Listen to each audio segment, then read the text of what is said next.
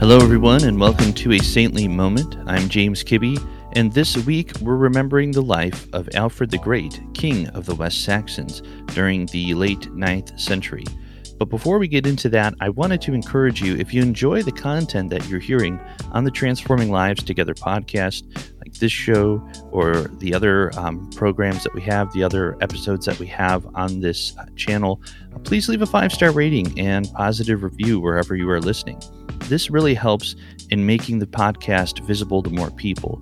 And again, we really do appreciate the feedback. So please uh, take a moment, uh, leave a positive review and rating, and again, help us reach more people with the content of this podcast. So, I'm going to start off by reading the bio that is found in the Lesser Feasts and Fast book. Uh, this is the 2001 edition that I'm using. And then afterwards, I'm going to read from the Gospel of Luke. That's one of the lessons scheduled for today in memory of Alfred. And then I'll have a little reflection and we'll close our time with a collect appointed for today. So, to begin, here is the bio that is found in the Lesser Feast and Fast book.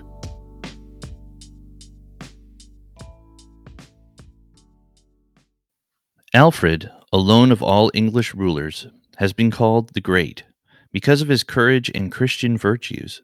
Born in 849 at Wantage, Berkshire, the youngest of five sons of King Aethelwulf, Alfred spent his life in a time of battle, murder, and sudden death during the Viking invasions and settlement in Britain.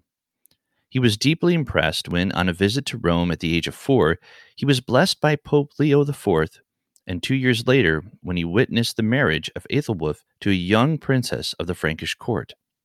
Following his father's death and the short reigns of his brothers, Alfred became king in 871. In heroic battles and by stratagems against the Danes, Alfred halted the tide of their invasion and secured control of the southern and part of the Midland regions of England for the English. After a decisive victory in 878 at Edington over the Danish leader Guthrum, he persuaded his foe to accept baptism. Alfred died on October 26, 899, and was buried in the Old Minster at Winchester. In his later years, Alfred sought to repair the damage that the Viking invasions had inflicted on culture and learning, especially among the parish clergy. With the help of scholars from Wales and the continent, he supervised translations into English of important classics of theology and history, including works of Pope Gregory the Great, Augustine of Hippo, and the Venerable Bede. In one of them he commented, He seemed to me a very foolish man and very wretched, who will not increase his understanding while he is in the world, and ever wish and long to reach that endless life where all shall be made clear.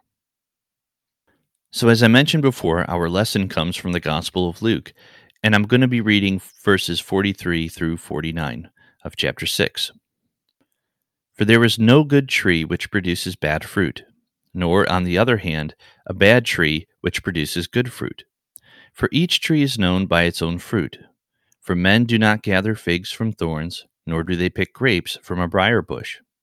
The good man out of the good treasure of his heart brings forth what is good, and the evil man out of the evil treasure brings forth what is evil, for his mouth speaks from that which fills his heart.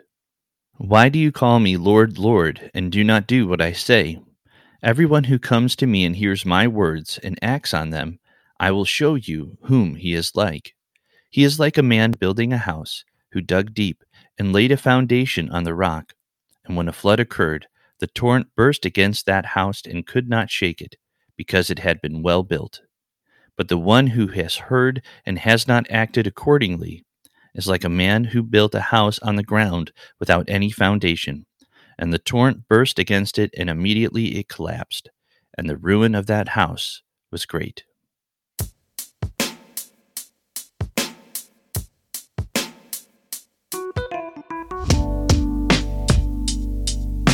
As I reflect on the life of Alfred and on the gospel reading from Luke's gospel there, I, I find it really interesting that Alfred didn't just build England up in terms of its uh, fortifications and in terms of its military defenses, but that he sought to repair the culture, to establish um, culture and learning again.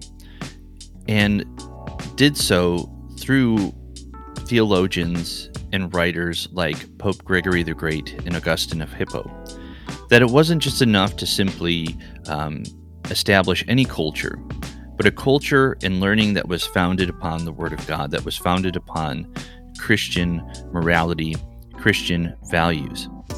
And I think that's really important because a lot of times when we think about uh, battles and we think about struggles, we often think about external. But sometimes we forget that those external battles started internally started in this invisible realm of the mind, of the spirit, not just simply uh, angels and demons, but in the minds and in the spirit of individuals like you and me. And sometimes the best way that we can build a strong foundation and a strong society, to build a strong country, is to attack at those points before they get out into the external to attack those ideas and to win the war against those ideas with the knowledge of Christ. So, again, um, let us pursue the Lord um, with our whole selves, not just with our bodies, not just with our spirit, but also with our mind. And uh, with that, uh, let us close our time with a collect appointed for today, and um, that is for Alfred the Great. O sovereign Lord, you brought your servant Alfred to a troubled throne, that he might establish peace in a ravaged land, and revive learning and the arts among the people.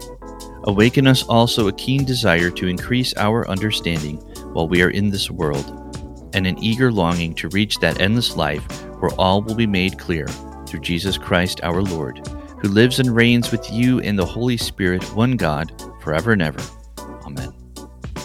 Thank you for tuning in to this episode of A Saintly Moment, and we look forward to having you again next time. Until then, God bless.